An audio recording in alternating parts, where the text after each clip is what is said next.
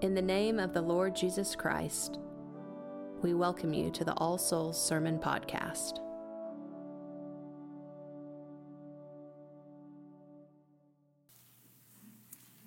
In the name of the Father, the Son, and the Holy Ghost.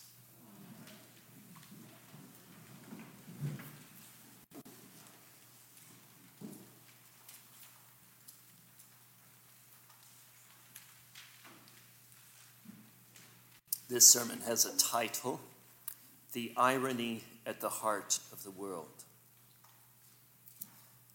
The Eucharistic prayer, in words you may have heard a thousand times, gives thanks to God above all else for what his Son accomplished upon the cross.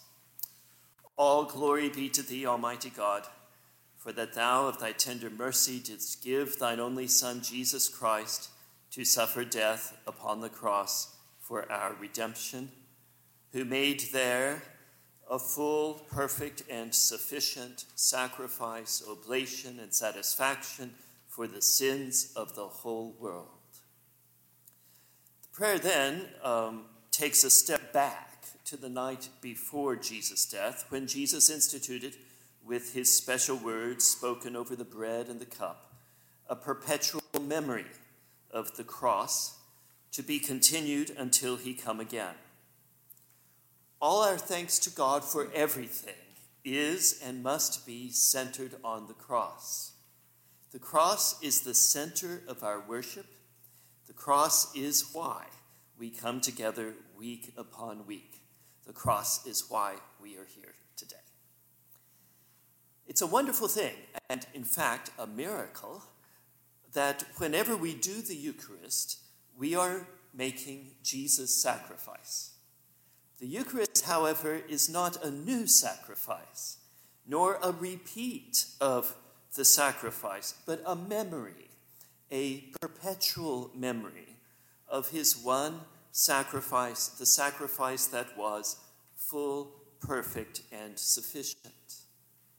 What Jesus accomplished on the cross is sufficient for the entirety of God's purposes, which are no less than to offer salvation to the whole world.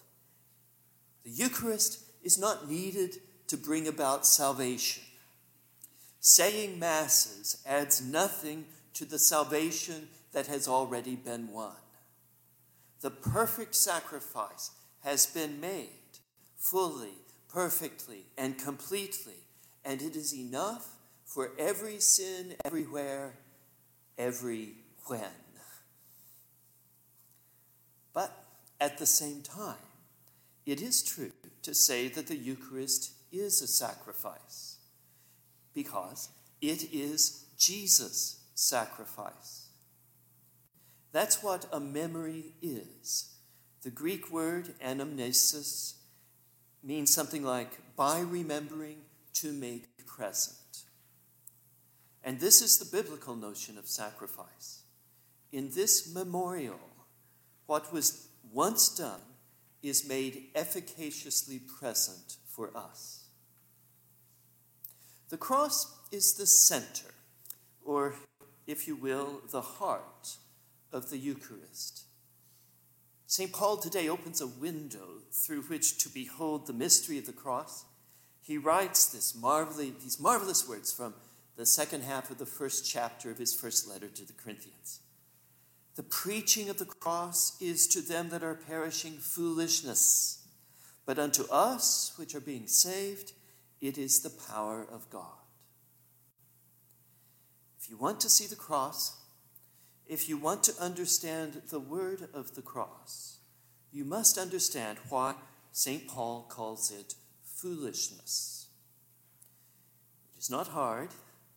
Just imagine here is a bare man impaled on a beam of wood, nails piercing the nerves of his wrists, another nail through his feet, languishing, hanging in the heat of exposure to the sun and hanging not far above the ground. People walk by. Some of them know that it was claimed that this man was the Son of God. But God has the power to make everything, which is to say, God can do anything. Is it not foolish to think that the Son of God would be unable to get out of such pain? Pain so bad that indeed it gives us the very word excruciating. Isn't that foolish? If thou be the Son of God, come down from the cross. Or think of the scene in the earlier hours of that same day. Seated in a chair of power, the governor, personal representative of the powerful international empire, looks at this bedraggled, beaten man and asks, Art thou the king of the Jews?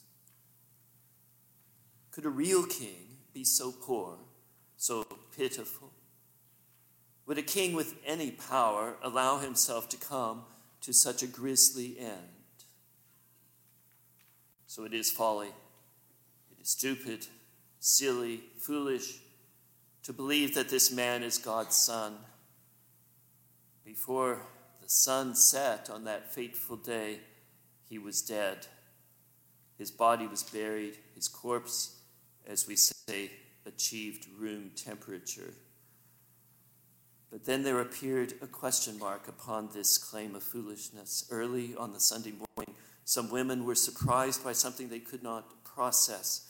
They found his tomb empty, or we should say almost empty. His grave cloths were there, but he, where was he?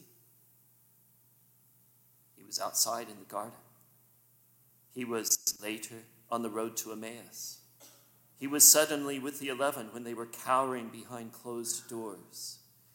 He was on the road to Damascus in the form of a light that blinded his persecutor Saul. He was on a mountaintop. He was taken by his Father to his right hand. The Father has vindicated his son. That's resurrection. And that's why the word of the cross is for us who are being saved the power of God. The word of the cross tells us that God's power is a hidden power. It was hidden in Jesus' weakness. And sometimes God has chosen to hide it in our own weakness. What St. Paul is onto here is the irony that God has placed in the center of the universe. Paul captures the irony at verses 25 and following. The foolishness of God is wiser than men, and the weakness of God is stronger than men. For ye see your calling, brethren, how that not many wise men after the flesh, not many mighty, not many noble are called.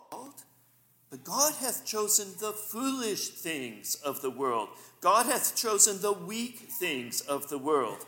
God hath chosen base things and things which are despised. Paul means you and me.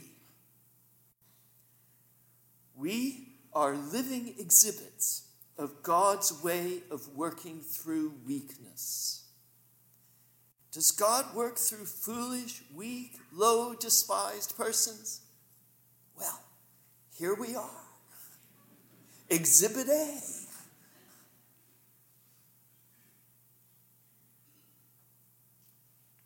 Christians have always seemed foolish in the eyes of the world. One point of this foolishness was noted by ancient Rome. Christians did not expose their children, that is, abandon them to die if they were defective. I think this is a point of foolishness increasingly pertinent to the way of the world today. Christians have loved people even when they were in very bad shape, even when the world would say that it is better to leave such people to die. How foolish it was of God to identify himself with the sick, the imprisoned, the cast off. I was hungry and you fed me, Jesus says. Today, he could add, I thought I had no choice but to kill myself. But you came to me and gave me hope.